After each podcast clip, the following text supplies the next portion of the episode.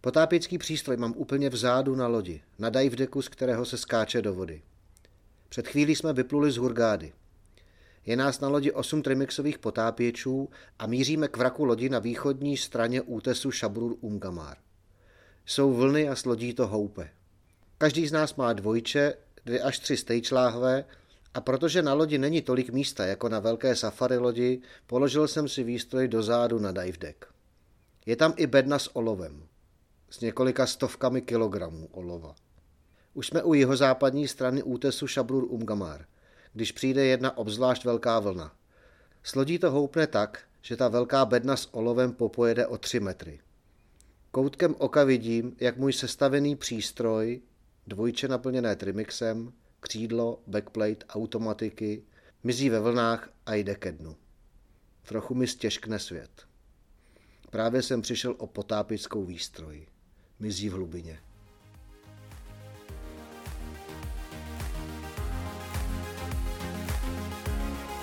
Potápění v mořích, řekách, jezerech, potápění v lomech, zatopených jeskyních, k vrakům nebo pod ledem, reportáže z cest za potápěním, názory na potápické vybavení, typy a zkušenosti, zkrátka vše, co souvisí s potápěním. O tom je podcast Pod vodou. U jehož poslechu vás vítá Petr Slezák. V dnešní epizodě potápického podcastu Pod vodou si budeme povídat o vybavení a výstroji. Ten příběh, který jste slyšeli v úvodu, se skutečně stal. Stal se v březnu 2009, ale měl naštěstí dobrý konec. Jak jsem již zmínil, byli jsme už těsně u útesu Šabrur Umgamar, takže pod námi bylo placaté dno v hloubce 30 metrů. Janka tenkrát byla průvodkyní na lodi a velmi ducha přítomně se zorientovala, snažila si zafixovat si místo, kde se můj přístroj rozhodl jít na ponor bez země a domluvila se s kapitánem, který otočil loď, vrátili jsme se tam, Janka se oblékla, vzala si single lahev na záda a potopila se v místě, na kterém jsme se shodli, že by mohlo být tak nejpravděpodobnějším místem, kde tedy ten můj přístroj sklouzl do vody. Zmizela pod hladinou a asi za 15 minut se vynořila na hladinu i s mým přístrojem. Mělo to ještě takovou úsměvnou dohru, protože jsme byli na eh, lodi pro denní potápění, nebyli jsme na safari lodi, takže my jsme sebou neměli žádný motorový člun, který by Janku mohl vyzvednout. Vyzvedávali tedy eh, Zodiak z jiné safari lodi a představte si to zděšení eh, v očích toho řidiče člunu, který tam vidí jednu potápěčku z výstrojí, která drží výstroj jiného potápěče a říká, tohle vyndej, ale všechno je v pořádku. A ten chudák se pořád ptal, kde je ten druhý potápěč, kde je ten druhý potápěč. A Janka mu jenom dokola opakuje, to je v pořádku, to je v pořádku. Takže takhle jsem naštěstí v březnu 2009 nepřišel o svou potápěckou výstroj a mohl jsem se nakonec teda potopit, udělali jsme všechny ponory, které jsme v tom týdnu plánovali a bylo to báječné potápění. Dokonce jsme navštívili jeden velmi hluboký vrak, ležící v Rudém moři v hloubce 80 metrů, ale k němu se možná vrátíme v některé z dalších epizod. Potápická výstroj je velmi široké téma pro diskuzi. Obecně se dá rozdělit potápěcký přístroj na přístroj s otevřeným dýchacím okruhem, polouzavřeným dýchacím okruhem a úplně uzavřeným dýchacím okruhem, tedy rebrístrem. Otevřený dýchací okruh znamená, že se potápěč nadechne krz automatiku z té vzduchové zásoby, kterou má většinou na zádech v tlakové nádobě a to, co nadechne, tak ve formě bublin vypustí do vody, proto tedy otevřený dýchací okruh. Polouzavřený dýchací okruh je přístroj, kde dochází k částečné recyklaci té dýchací směsi. To znamená, je tam taková tryska s konstantním průtokem, která do té dýchací smyčky pořád připouští tu dýchací směs, ať už je to vzduch, nitrox nebo nějaká jiná dýchací směs. A ten potápěč ji tedy nadechuje, eh, výdechem ji vrací do toho okruhu, ta dýchací směs projde přes takzvaný scrubber, který odnímá CO2 a znovu obohacen o tu dýchací směs té trysky jde do nádechové části toho dýchacího okruhu. A protože ta tryska má konstantní průtok, tak jednou za přibližně 6 až 8 nádechů se objemově ten dýchací okruh a ty externí plíce naplní do té míry, že přetlakovým ventilem z toho musí eh, utéct, aby ten potápěč měl pořád komfortní objem na dýchání. Proto polouzavřený okruh, protože z toho jednou za čas eh, utečou tedy ty bubliny eh, do vody. Přístroj s úplně uzavřeným okruhem, tedy rebreather, tak je zařízení, eh, které umí kompletně recyklovat tu dýchací směs, takže je tam ta dýchací smyčka úplně uzavřená, potápěč se z té smyčky nadechuje a do ní vydechuje aby nedocházelo k nárůstu kysličníku uhličitého, tak je tam opět ten takzvaný scrubber, který má v sobě nějaký pohlcovač té CO2, tím musí eh, ta dýchací směs procházet. A aby nedocházelo k poklesu kyslíku pod nějakou bezpečnou hladinu, aby nedošlo k hypoxickému stavu, tak ten potápěč má možnost buď to manuálně, anebo u elektronicky řízených rebreatherů je to řízeno automaticky, doplňovat množství kyslíku, tak aby to bylo pořád dýchatelné a nebylo to nebezpečné. Takže to je takové základní rozdělení otevřeného, polouzavřeného a úplně uzavřeného dýchacího okruhu. Jistě se k těm rebelístrům v některé z dalších epizod vrátíme. Dneska nemám žádného hosta, dneska si tady budu s vámi povídat sám o potápické výstroji, takže to prosím neberte jako žádné dogma. Nechci tím suplovat ani práci instruktora, ani učebnice, ani doporučení výrobců. Spíš to berte jako můj soukromý pohled na potápěckou výstroj a to, co mě moje 25-leté zkušenosti s potápěním tak nějak naučili a kam jsem se posunul. Je to samozřejmě vždycky dáno konkrétním typem potápění konkrétního potápěče.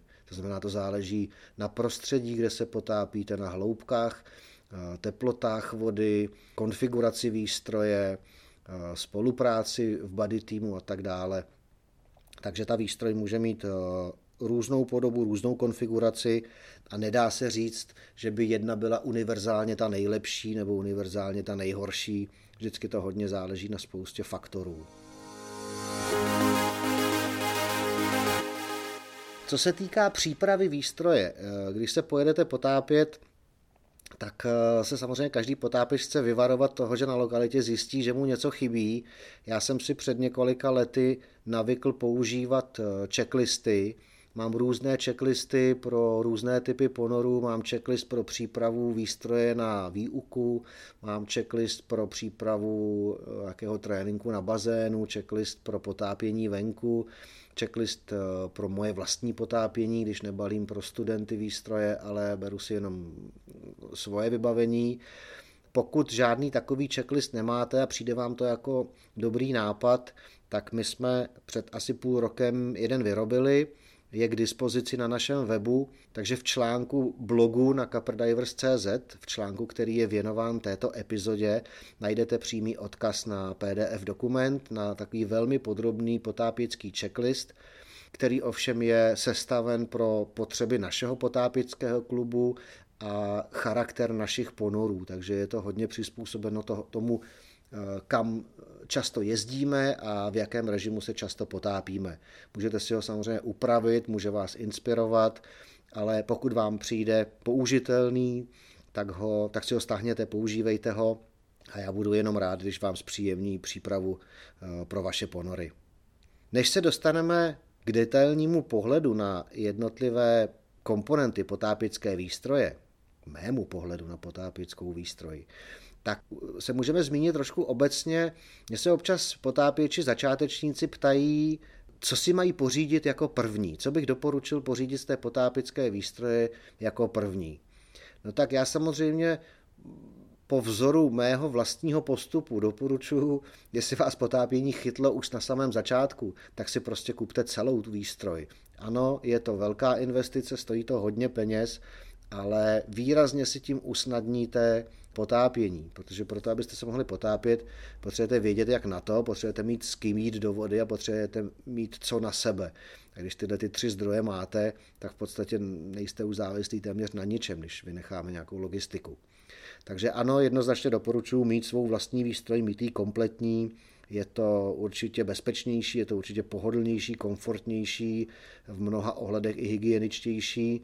Nicméně, pokud ta úvaha jde tedy směrem, nechci do toho teď investovat tolik, ať už z omezených finančních zdrojů nebo z toho, že nejsem úplně rozhodnut, rozhodnuta, eh, jak často se potápění budu věnovat, tak určitě ta základní potápická výstroj, to znamená to, čemu říkáme ABC, tedy maska, šnorchl, ploutve a s těmi ploutvemi samozřejmě související neoprenové boty, tak to bych viděl jako úplný základ a kdo se potápění věnovat chce, tak by tyto věci asi měl mít své, protože se to dá použít jak na přístrojové potápění, tak na nějaké rekreační šnorchlování s rodinou na dovolené a tak dále. Když půjdeme v té výstroji dál, tak eh, z té už opravdu potápěcké výstroje bych asi hned potom, co si koupím svoji masku šnorchl ploutve, doporučil zamyslet se nad automatikou a počítačem. Ta potápěcká automatika je něco, co vlastně tomu potápěči přivádí tu dýchací směs do úst. Je to tedy taková jako velmi důležitá součást potápěcké výstroje, Ona samozřejmě sama o sobě nefunguje, takže je to důležité i v kontextu s potápickou lahví, ale eh, mít svou vlastní automatiku považuji za dobré hlavně proto, že víte, jak se o ní staráte, jak ji udržujete, v jakém je stavu a tím pádem minimalizujete problém spojený s půjčováním výstroje, protože žádná půjčovna nikde na světě, i když bude sebepečlivější, nemůže stoprocentně garantovat, že ví, co se s tou automatikou dělo v momentu, kdy to měl někdo půjčený, kdy to prostě bylo někde na ponoru, na potápění, eh, na nějaký potápěcký akci. Ta potápěcká půjčovna může při vrácení tu automatiku eh, vizuálně zkontrolovat, ale není úplně reálné, aby po každém půjčení proběhlo nějaké servisní testování, jestli ta automatika je v perfektním stoprocentním stavu.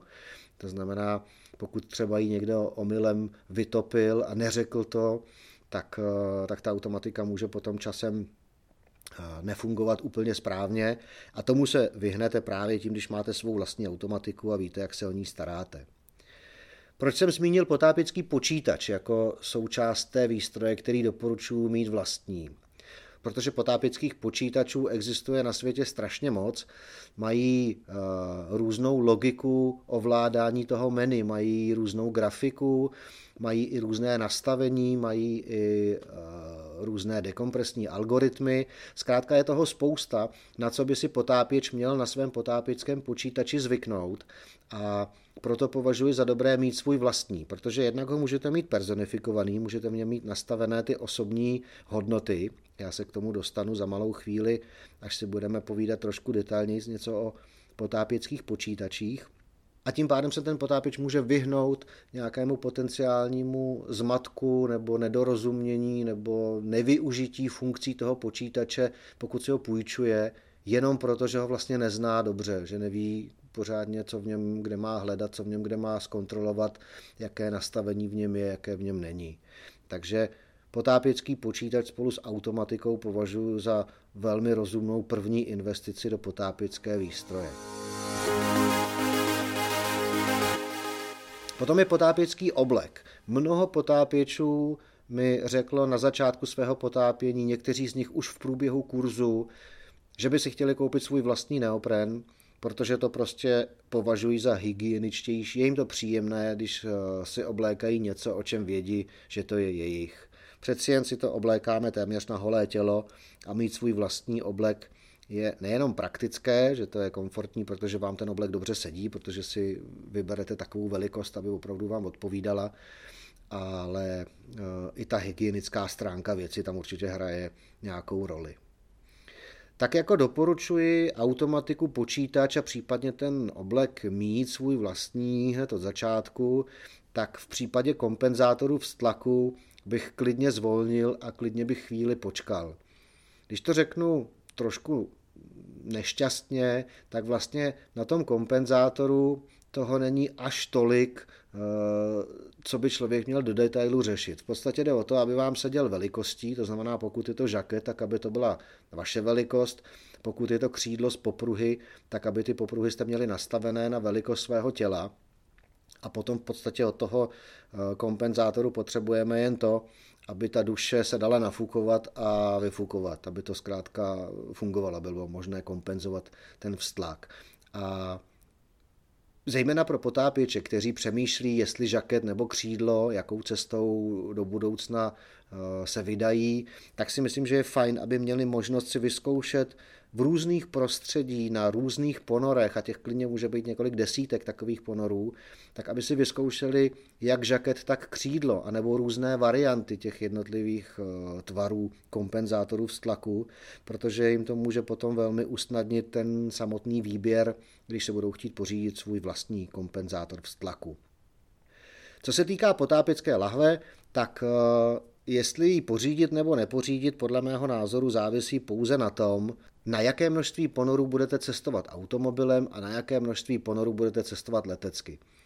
Pokud eh, zjistíte, že víc než půlku svých ponorů děláte někde lokálně v místě bydliště, eh, což nemusí být eh, jenom v České republice nebo na Slovensku, ale zkrátka po Evropě, takže tam cestujete autem, tak je asi fajn mít svou vlastní lahev nebo své vlastní láhve, ale pokud zjistíte, že nadpoloviční většina vašich ponorů je někde na dovolené, kam cestujete letecky, tak to samozřejmě asi úplně smysl nedává a bylo by lepší si ty lahve v tu chvíli půjčovat. No a když jsme u toho cestování, tak samozřejmě nezanedbatelným hlediskem při konfiguraci výstroje je v dnešní době hmotnost, celková hmotnost té výstroje, protože pravidla leteckých společností jsou rok od roku striktnější, eh, smíme toho letecky přepravovat míň a míň, zejména ty čártrové letecké společnosti v poslední době eh, i třeba snížili tu standardní eh, hmotnost eh, zavazadla z 23 kg na 15 a do 15 kg s potápěčskou výstrojí se samozřejmě dostat dá, záleží na míře komfortu, kterou si chcete dopřát, ale už je to trošičku na hraně. Takže ta vlastnost, ta hmotnost těch jednotlivých komponentů může hrát velkou roli u potápěče, který tu výstroj sestavuje právě proto, aby s ní často létal letadlem. Tak pojďme se podívat eh, trošku detailněji na některé součásti potápěckého vybavení. Určitě neprojdeme úplně všechno. Zastavím se buď to u těch úplně základních součástí potápěckého vybavení, nebo zkrátka u těch, které mě v tuto chvíli napadnou. A už teď jsem si vědom toho, že co se týká třeba suchých obleků nebo potápěckých počítačů, tak je to určitě námětem na samostatnou epizodu a já se k tomu v budoucnosti moc rád vrátím a natočím nějakou epizodu velmi detailně o jednotlivých typech potápěckého vybavení. Ale tak, jak jsem již řekl v úvodu, neberte to prosím ani jako eh, univerzální pravdu. Jsou to prostě moje zkušenosti, které já jsem udělal za ty roky potápění, jsou to moje názory a vychází z mého typu potápění. Potápěcká maska. U té masky eh, vám váš potápěcký instruktor jistě v kurzu řekl, jak si ji máte vybrat, jak si vyzkoušet, aby vám seděla. Eh, řekl vám, z jakých materiálů jsou a jakým materiálům se máte vyhnout. Já bych na tomto místě chtěl zmínit, že kromě toho, že potřebujete mít kvalitní masku z dobrých materiálů, která vám dobře padne na obličej, tak bych v případě nějakého pokročilého potápění, a to nemusí být jenom nějaké extrémní technické potápění, ale i pokročilé rekreační potápění, tak považuji za celkem rozumné vozit sebou záložní potápěckou masku. A nejenom ji vozit v zavazadle, ale mít ji skutečně na každém ponoru sebou eh, v nějaké kapse, ať už máte kapsy na suchém obleku, dají se dolepit nebo došít kapsy i na mokrý potápěcký oblek, mluvím o kapsách na stehnech, Několik výrobců potápěcké výstroje vyrábí takové kraťasy s kapsama, můžete si to představit jako takové velké trenky, takové skejťácké šortky s dvěma velkými kapsami na vnějších stranách stehen, kde se právě dá nosit kromě jiného i záložní potápěcká maska. Velmi praktickou součástí potápěcké masky je drobný doplněk a to je neoprenový návlek na ten řemínek. ten řemínek, eh, ať už má jakýkoliv tvar, tak zejména potápěči, kteří eh, v teplé vodě nenosí kuklu a mají delší vlasy, tak vědí, že ten silikonový řemínek eh, tahá za vlasy, motá se do vlasů, není to úplně praktické a když tam navléknete ten neoprenový návlek, tak si tím výrazně zjednodušíte a spohodlníte nošení té masky. Takže neoprenový návlek na řemínek jednoznačně doplňuji jako takovou drobnou součást, která vám může hodně pomoct eh, v tom, aby ta maska dobře seděla, respektive aby ten řemínek dobře seděl tam, kde sedět má.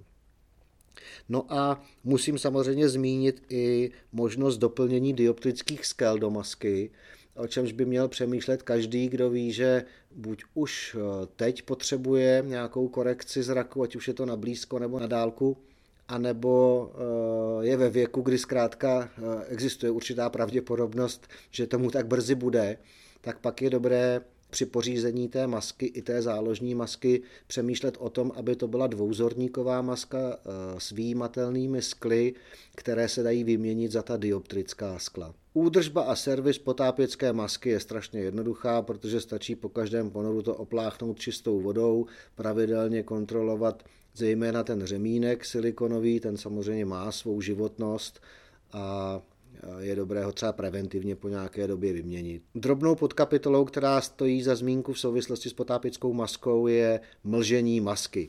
Všichni s tím máte zkušenosti, víte, že kromě těch přípravků, které jsou běžně dostupné, tak velmi dobře funguje tu masku před ponorem vyplivat. Nicméně některé nové masky jsou z toho výrobního procesu tak eh, nešťastně ošetřeny, nešťastně ve smyslu následného použití pod vodou, že i když je odmastíte, tak se zkrátka nějakou dobu pořád eh, hodně mlží.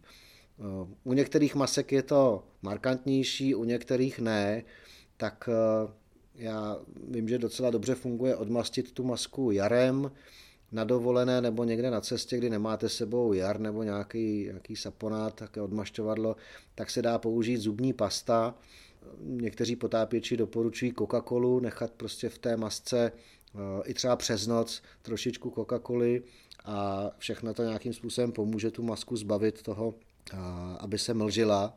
No a jestli máte nějaký svůj vlastní tip, eh, jak zbavit zejména novou masku toho nešťastného mlžení se, tak ho prosím napište do komentáře k této epizodě. Určitě to všichni ocení a určitě je to taková drobnost, kterou můžeme mezi sebou sdílet.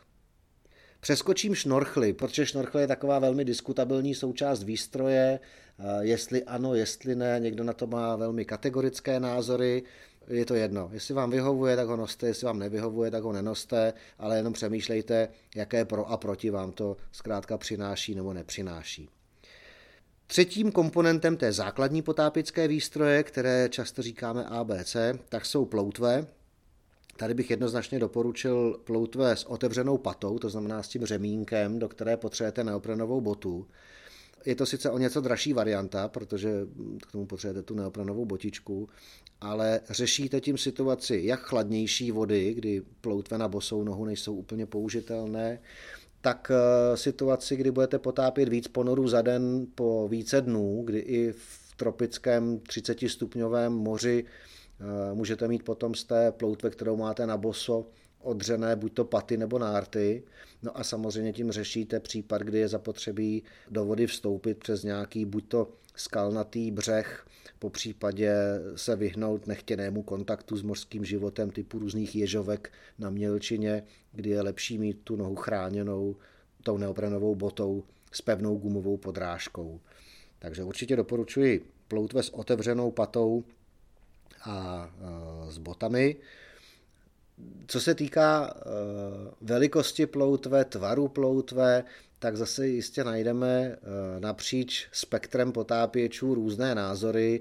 Já osobně jsem došel e, ve svém potápění k závěru, že mě vyhovují, řekněme, středně tvrdé ploutve, ale ne ty úplně nejtvrdší, ty nejtěžší, které jsou velmi oblíbené v komunitě technických potápěčů nebo potápěčů se suchým oblekem ale je to zase je to prostě jenom moje zkušenost, eh, můj názor na věc. Myslím si, že je důležité, než si ploutve koupíte, tak mít možnost vyzkoušet různé ploutve. Myslím tím především tvar toho listu ploutve a jeho tvrdost, protože ta tvrdost eh, určuje mechanické vlastnosti té ploutve a někomu může vyhovovat tvrdší ploutve a někomu mohou vyhovovat naopak o něco měkčí a je fajn si to vyzkoušet. Myslím si, že každý potápěč, než zainvestuje do ploutví, tak by měl možnost zkusit eh, plavání s těmi ploutvami pod vodou, ve vodě, eh, zkusit si jak kraulový kop, tak žabý kop, zkusit si třeba helikoptérovou otočku, pokud je to potápěč, který už ovládá dobrou kontrolu vztlaku a couvání s ploutvemi, tak by si měl vyzkoušet i to, aby měl možnost porovnat, jak která ta ploutev, jaké ty mechanické vlastnosti eh, má a jak mu to vlastně bude vyhovovat. Takže pokud je to možné, tak to určitě udělejte nebo to doporučte svým kamarádům. Nejsem v tomto kontextu úplně příznivcem eh, potápických kurzů, k jejichž účasti je podmínka mít vlastní masku šnorchl ploutve, protože často jsou ti potápěči tlačeni k tomu, aby si pořídili něco, o čem se teprve budou detaily dozvídat v průběhu toho kurzu. Takže bych spíš doporučil tu možnost si eh, vyzkoušet různé typy a na základě té osobní zkušenosti pak vybrat ty pravé ploutve. Když jsem zmínil tu otevřenou patu té ploutve, tak tam bych jistě ze své zkušenosti doporučil vyměnit ten gumový řemínek, ať už to klasický plochý řemínek, anebo takové ty kulaté bungee gumy, ty, ty gumy, které primárně byly vyráběny do eh, potápických harpun, tak to vyměnit za nerezové pružiny. Ta nerezová pružina je v podstatě v úvozovkách nesmrtelná věc, ta přežije životnost těch ploutví. Já sám eh, nerezové pružiny, které mám na svých ploutvích, tak eh, když jsem po mnoha letech měnil ploutve za nové, tak jsem z těch starých sundal staré nerezové pružiny, mm, přemontoval jsem je na nové ploutve a další roky fungují a pevně věřím, že tomu tak bude ještě mnoho dalších let.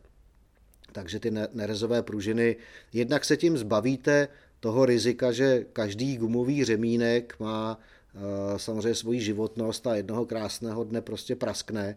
A může to být ten zrovna nejméně vhodný okamžik, kdy sedíte na Zodiaku, eh, jedete se potápět z vaší velké potápěcké lodi někam na útes a vlastně před nejzajímavějším ponorem celé výpravy vám rupne řemínek na ploutvích a vy pak máte komplikovaný nejen ten ponor, ale celý další potápění toho výletu. Takže tomu předejdete těmi nerezovými pružinami. No a samozřejmě určitě stojí za zmínku i to, že se ty pružiny strašně snadno obouvají. Že ať už se obouváte na lodi nebo stojíte ve vodě, tak obléknout ploutev s pružinou je výrazně rychlejší a jednodušší než eh, klasické řemínky gumové. Dostáváme se k potápěckým oblekům. Tady vlastně eh, bych rád zmínil to, že já rozděluji potápěcké obleky na mokré a suché. V mém potápěckém světě, ve světě Petra Slezáka, neexistují polosuché obleky. Ano, vím, že eh, naprostá většina výrobců potápěcké výstroje ve svých katalozích má sekci polosuchých potápěckých obleků, ale můj rozumné vzdělání a má zkušenost uh, mi říká, že prostě nic takového neexistuje. Buď to je ten oblek mokrý, to znamená, dostane se pod něj voda, pokud ten oblek je dobře padnoucí, tak ta vrstvička té vody je minimální, tu vrstvičku vody si ohřeje naše tělo a ten neopren to tepelně izoluje od té chladnější vody v okolí. To je princip toho, jak nás vlastně pasivně tepelně chrání ten neopren, že pod tím je ta vrstvička vody. Oproti tomu suchý potápěcký oblek je utěsněn na manžetách e, na zápěstí a na krku tak, že se do toho obleku e, pokud možno nedostane voda. Je v něm tedy vzduch Eh, chycený v té vrstvě toho spodního oblečení, toho takzvaného podobleku a pak tedy tím izolantem je právě ten vzduch v tom podobleku a ten oblek potom to jenom spíš mechanicky chrání od té vody okolo. Ale polosuchý oblek, jako jak si něco mezi tím, eh, mě to prostě rozum nedává. Buď je to velmi dobrý mokrý oblek, nebo je to mokrý oblek, nebo je to suchý oblek, ale já tam tu kategorii mezi tím zkrátka nenacházím.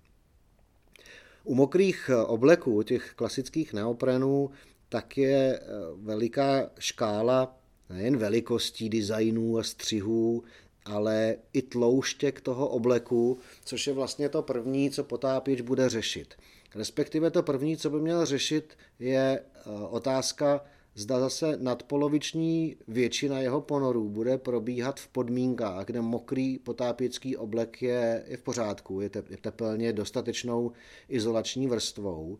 A pokud si řekne, že ano, to znamená, je to potápěč, který asi toho víc napotápí, buď to v létě v našich zeměpisných šířkách, anebo při cestách někam k teplému moři, tak eh, pak má smysl eh, investovat do mokrého obleku, dobře vybrat tvar, velikost, právě střih a tloušťku, aby to odpovídalo těm teplotám vody, kde nejvíc bude potápět.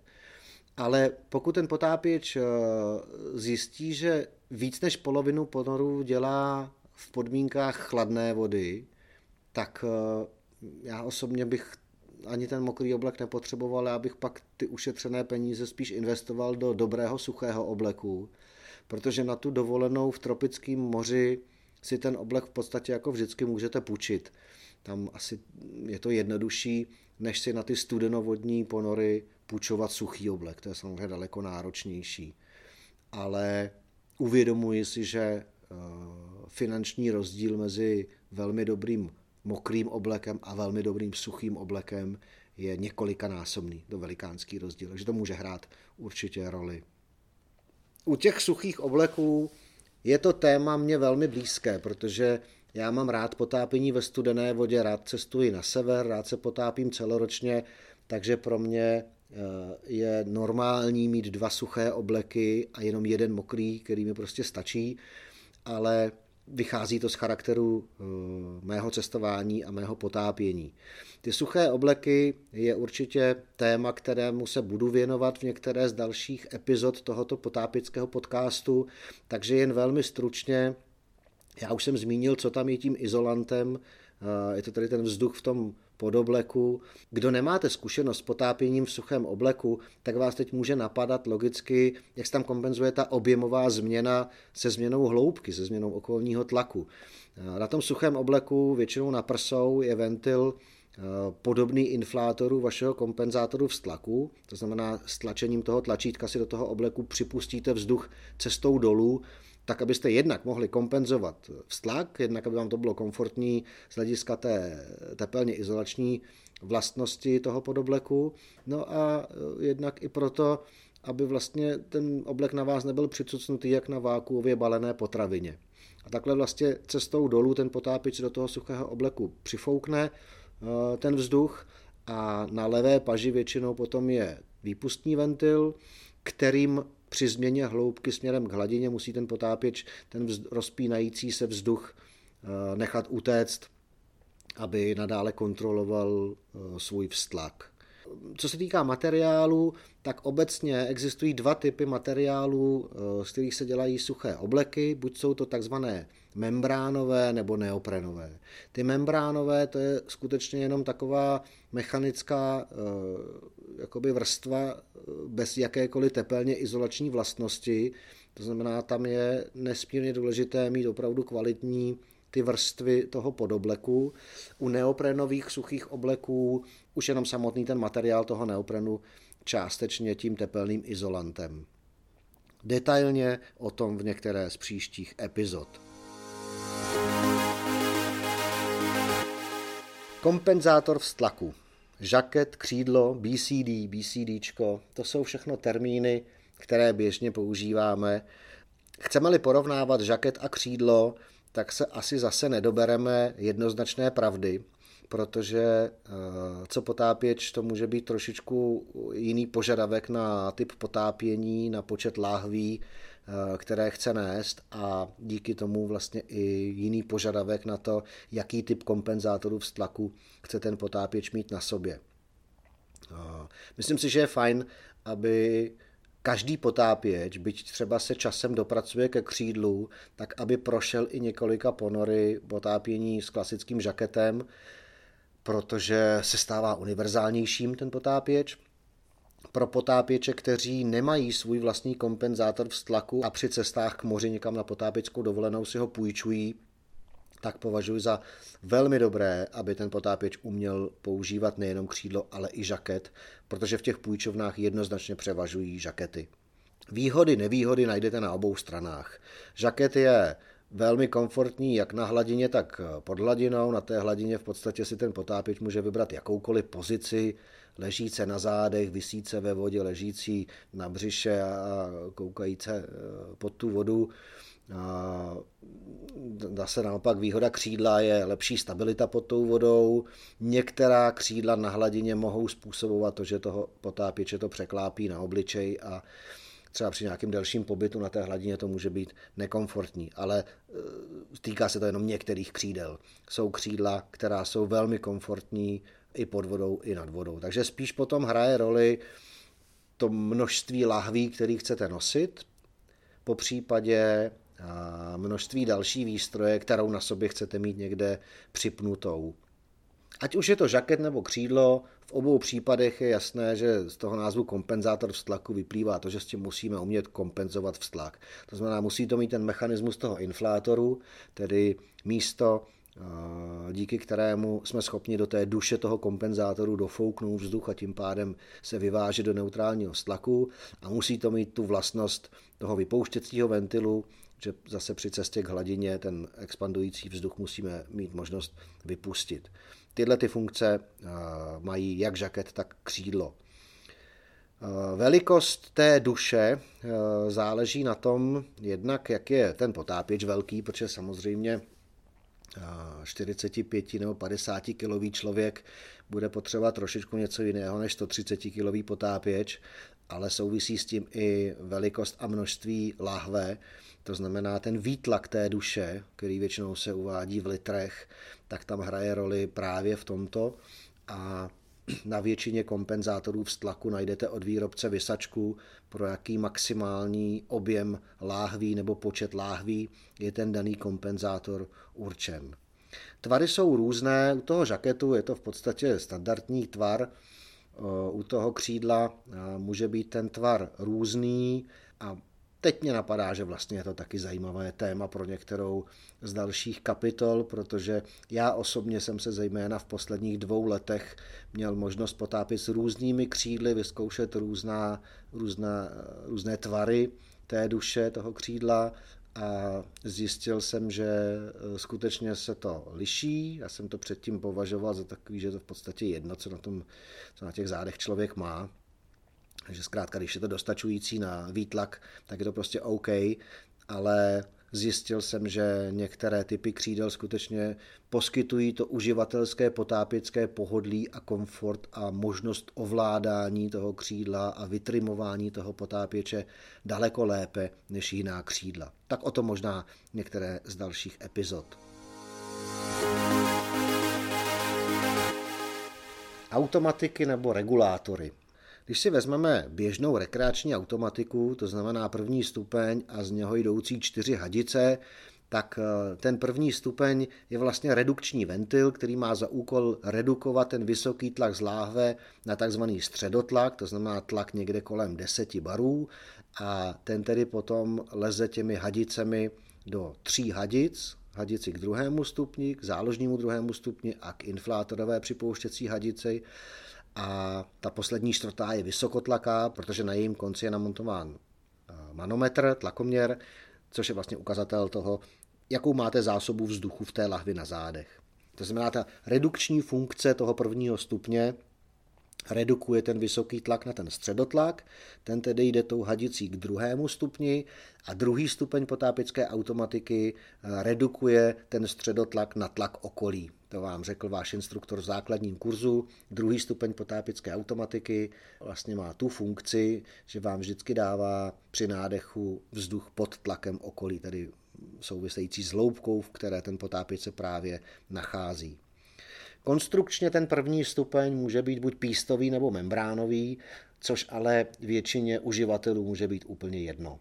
Můžeme diskutovat o tom, zda třeba na hluboké ponory nebo na ponory ve velmi studené vodě jsou nebo nejsou lepší membránové nebo pístové první stupně, ale myslím, že by to byla akademická diskuze na hodně dlouho a asi si ji necháme spíš na nějaké společné setkání, než eh, tady na povídání v podcastu. Konfigurace hadic na automatice může být teda, tak jak jsem zmínil, tu základní rekreační, to znamená jeden první stupeň, eh, čtyři hadice, to znamená eh, potápič potápí v mokrém obleku. Pokud by to byl rekreační potápič v suchém obleku, tak je tam ještě pátá hadice, na té levé straně budou dvě inflátorové hadice téměř totožné, ukončené tím tou bajonetovou rychlospojkou a jedna jde do inflátoru kompenzátoru vztlaku a jedna jde do inflátoru toho suchého obleku.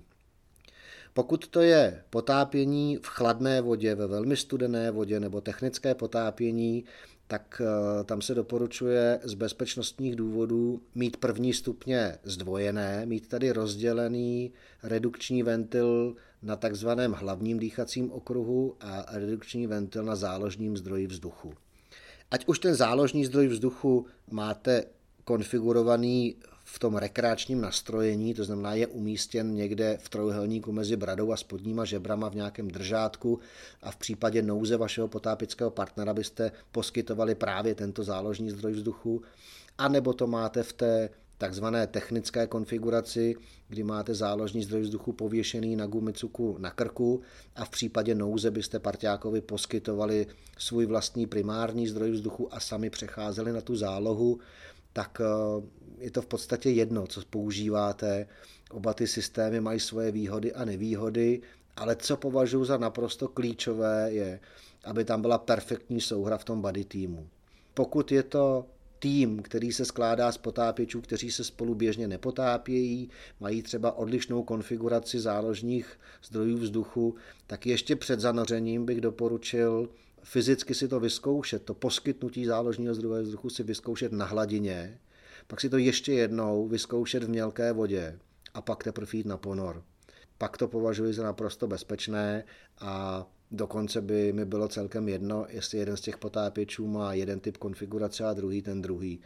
Ale klíčové si myslím, že tam je tedy ta, ten trénink nebo to vyzkoušení uh, před zanořením nebo potom ještě v mělké vodě. Já jsem vlastně u předchozích typů té potápěcké výstroje nikde nějak detailně nezmínil údržbu a servis. Tady u těch automatik eh, si myslím, že už to stojí za zmínku. Výrobci doporučují jednou za rok nebo jednou za 80 až 100 ponorů nechat automatiku servisovat. Eh, váš potápický instruktor vám určitě také nějaké doporučení k tomu dá ale setkal jsem se několikrát s eh, určitým nedorozuměním a v posledních letech to často eh, našim klientům, našim potápičům detailně vysvětluji. Součástí servisu potápěcké automatiky není servis hadic, protože na nich není co servisovat, a není servis manometru, tlakoměru, protože na něm také není co servisovat. To znamená, ty hadice na té automatice je třeba chápat jako spotřební materiál, za jejichž opotřebení a výměnu zodpovídá uživatel. To znamená, jestli víte, že už je to několik let, co tam máte ty hadice, tak bych doporučil je preventivně vyměnit a jestliže na nich vidíte už nějaké mechanické opotřebení, poškození, které třeba nemá souvislost s tím, že by nedrželi ten tlak, ale jenom prostě je vidět, že už ty hadice mají něco za sebou, tak bych je také vyměnil. Není to až tak zásadní eh, finanční výdaj, a myslím si, že vám to může výrazně zvýšit eh, bezpečnost ponorů, zejména při nějakých extrémnějších, hlubších ponorech, studené vodě a tak dále. Takže tlakové hadice, ani středotlaké, ani vysokotlaké hadice nejsou součástí servisu automatiky. Když si dáte oservisovat automatiku, tak ten technik oservisuje a vyčistí a vyladí první stupeň, druhý stupeň, samozřejmě zkontroluje hadice, zkontroluje náustky, ale většinou vám k tomu spíš dá jakoby doporučení, že by už se přikláněl k tomu to vyměnit, ale nelze to servisovat. Zrovna tak se nedá žádným způsobem servisovat, nastavovat ten tlakoměr. To znamená, pokud vám někde ten tlakoměr buď to ukazuje špatně, což se po mnoha letech používání tlakoměru může stát, že sundáte automatiku a na tlakoměru máte pořád 30 barů, tak eh, v tu chvíli byste měli spozornět a říct si, aha, tak on asi už neukazuje úplně přesně to, co ukazovat má. A nebo samozřejmě pokud by byl nějak ťuklý a netěsný, což poznáte tak, že z ní prostě někde jdou bublinky. Pokud zjistíte, že vám jdou bublinky na spojení hadice a samotného tlakoměru, tak to ještě není úplně důvod k tomu měnit hned všechno. Často je to jenom otázka takové malé osičky s dvěma malinkými okroužky, což vám váš potápický instruktor nebo servisní středisko, kam chodíte se svojí automatikou, může v podstatě opravit téměř na počkání, pokud na to zrovna mají čas. Ještě bych těm hadicím řekl jednu věc ze své zkušenosti. Za posledních deset let registruji velmi velký pokles kvality hadic od různých výrobců. Netýká se to jednoho dodavatele nebo jednoho výrobce. V podstatě je v dnešní době velmi těžké najít tak kvalitní hadice, jako třeba byly před 20 lety.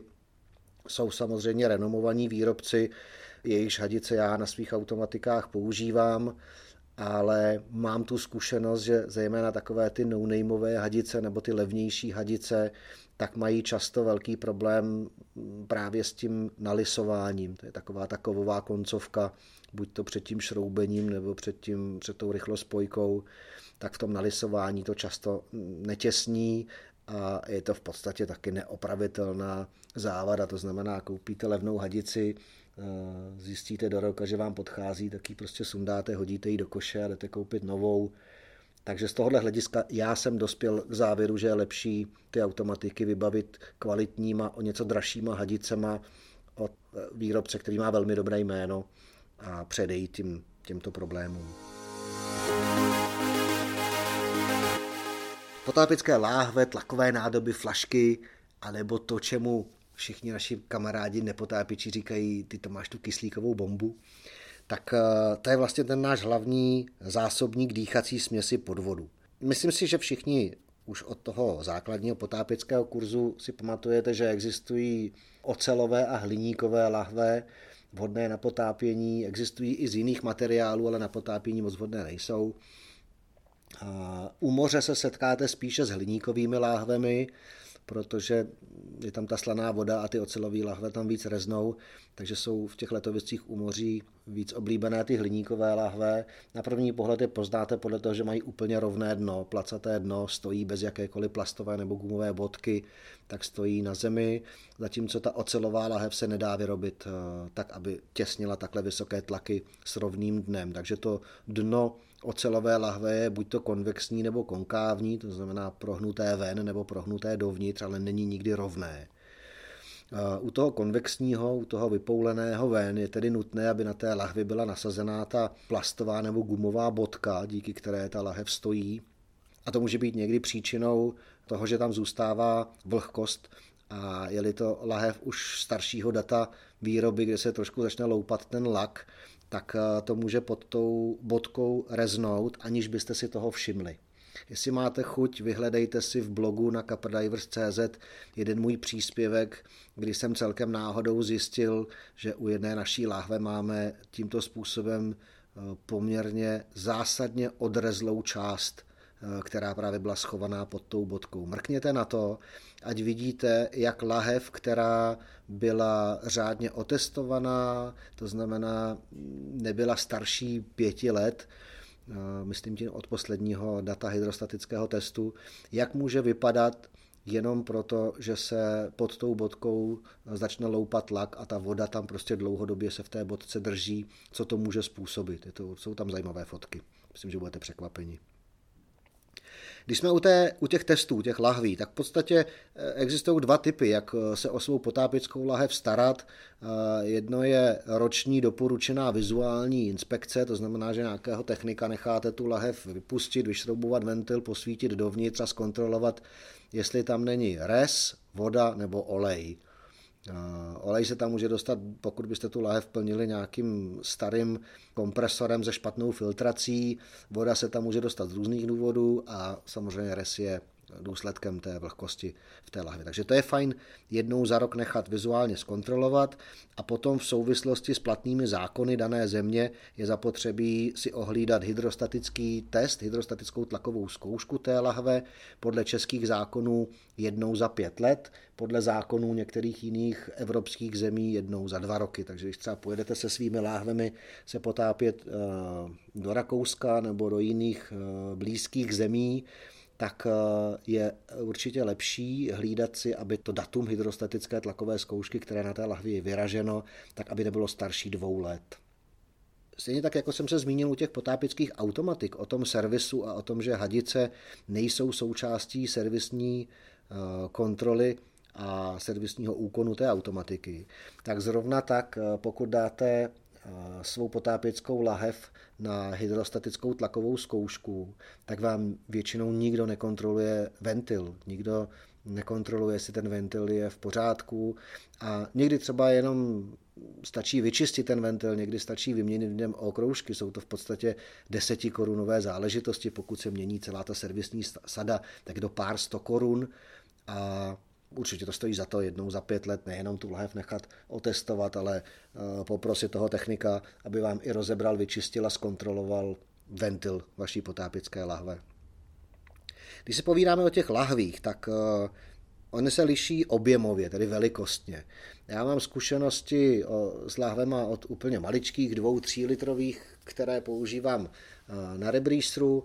Potom mám zkušenosti s pěti a sedmi litrovými lahvemi, které máme pro náš juniorský potápěcký tým. Pro potápěče, kteří nepotřebují buď to velkou vzduchovou zásobu, ať už kvůli velmi nízké spotřebě, anebo mělkým ponorům, tak 10 až 12 litrů je lahev komfortní, pohodlná, malá, tedy i lehká na nošení. Pokud někdo dělá v rámci rekreačního ponoru nějaké hlubší ponory, anebo zkrátka má větší spotřebu, tak už bych od té 12 litrové se spíš přikláněl k 15 litrové, ale pokud potřebuje ten potápěč ještě větší vzduchovou zásobu, tak spíš než jít cestou 18 nebo 20 litrové lahve bych už přemýšlel o dvojčeti.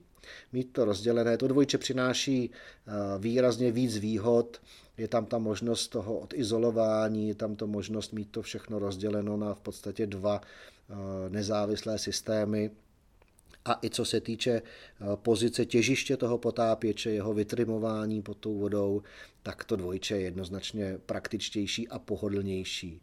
Je samozřejmě zapotřebí s dvojčetem používat pouze křídlo. Eh, nevím, jestli znám žaket, který by byl konstruovaný tak, aby se na něj dalo přimontovat dvojče. Myslím, že neznám takovou věc. Co se týká velikosti těch eh, dvojčat, tak eh, jsem osobně vyzkoušel různé. Pokud se potápím s otevřeným okruhem, třeba při výuce, tak používám dvojče 2x12 litrů, protože mi vyhovuje velikostně i objemově v souvislosti s mojí spotřebou. Zkoušel jsem 2x10 i 2x15.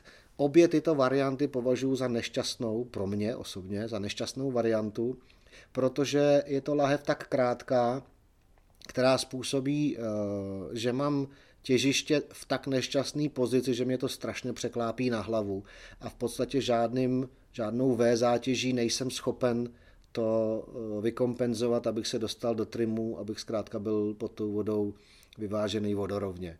Takže 2x12 mi to umožňuje a pokud náhodou byste někdo potřeboval 2x15 nebo víc, tak už bych se spíš přikláněl k těm 2x18 než 2x15, protože tam zase to těžiště lépe dostanete pod kontrolu, ale už jsou to teda dvě cisterny, už je to jako hodně. Už pak je zapotřebí přemýšlet, jestli není výhodnější si vzít 2x12 a jednu stage eh, s bottom mixem a mít vlastně jakoby strojenou tu zásobu, kterou máte na tu hlubokou část ponoru.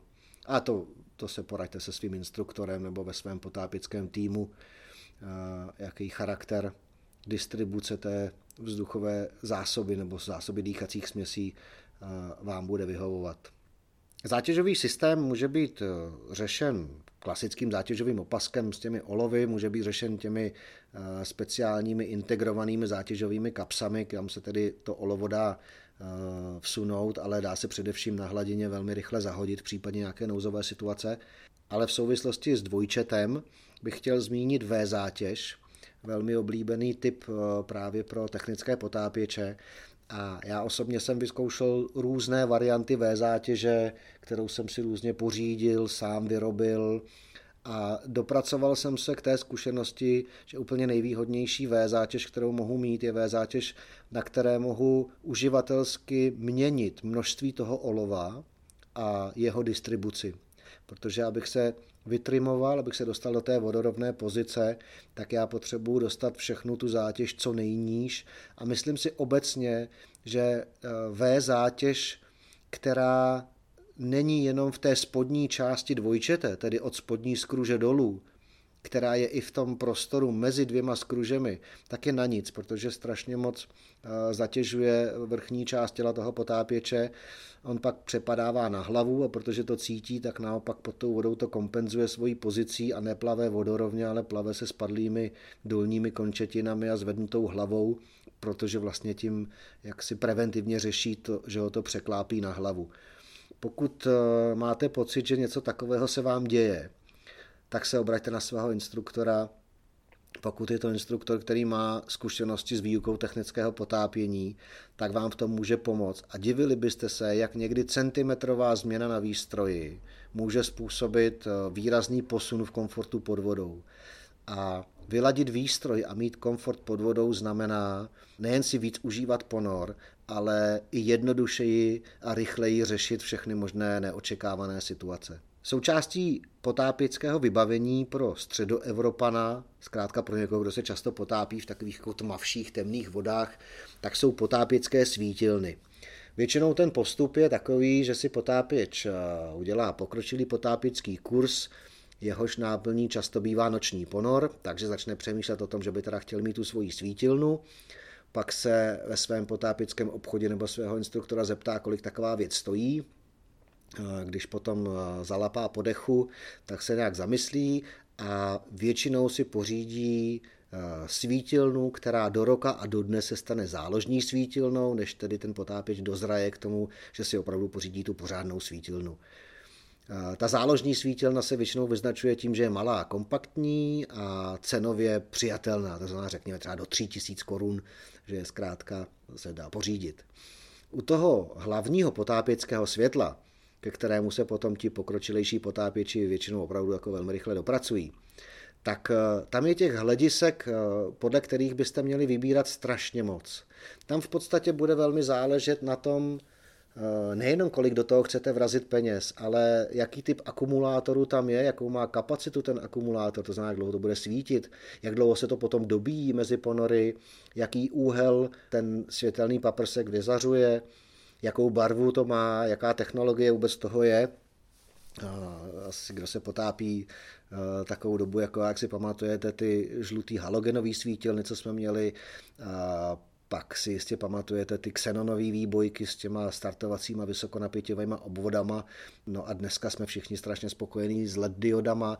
I intenzita, i výkon té svítilny může hrát roli. Eh, jednoznačně u těch hlavních svítilen převažují svítilny, které mají eh, extra zdroj a pak vede nějaký kabel k takzvané hlavě toho světla, které díky té ručce máme navlečenou na ruce a tím pádem všech deset prstů pořád eh, použitelných pro jakoukoliv manuální činnost. Určitě je to preferovanější varianta pro naprostou většinu potápěčů, než eh, nést v ruce svítilnu s tím integrovaným zdrojem, která je velká, těžká a je to pro tu ruku náročnější.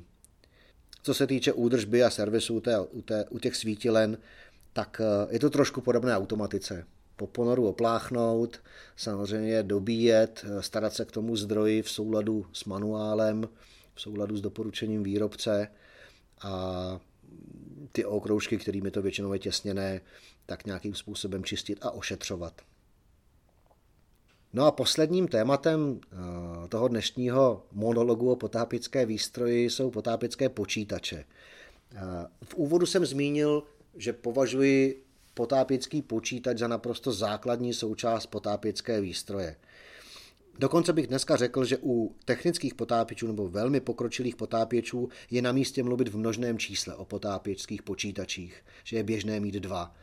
Já sám jsem prošel samozřejmě tím vývojem, když jsem se začínal potápět, eh, tak jsem žádný počítač neměl, měl jsem tabulky, ale eh, musím říct, že na všech ponorech jsem měl hloubkoměr, ale v těch svých potápických začátcích si nejsem úplně jist, jestli jsem na všech ponorech měl pod vodou sebou hodinky, časomíru, nějaký, nějaký měřič času.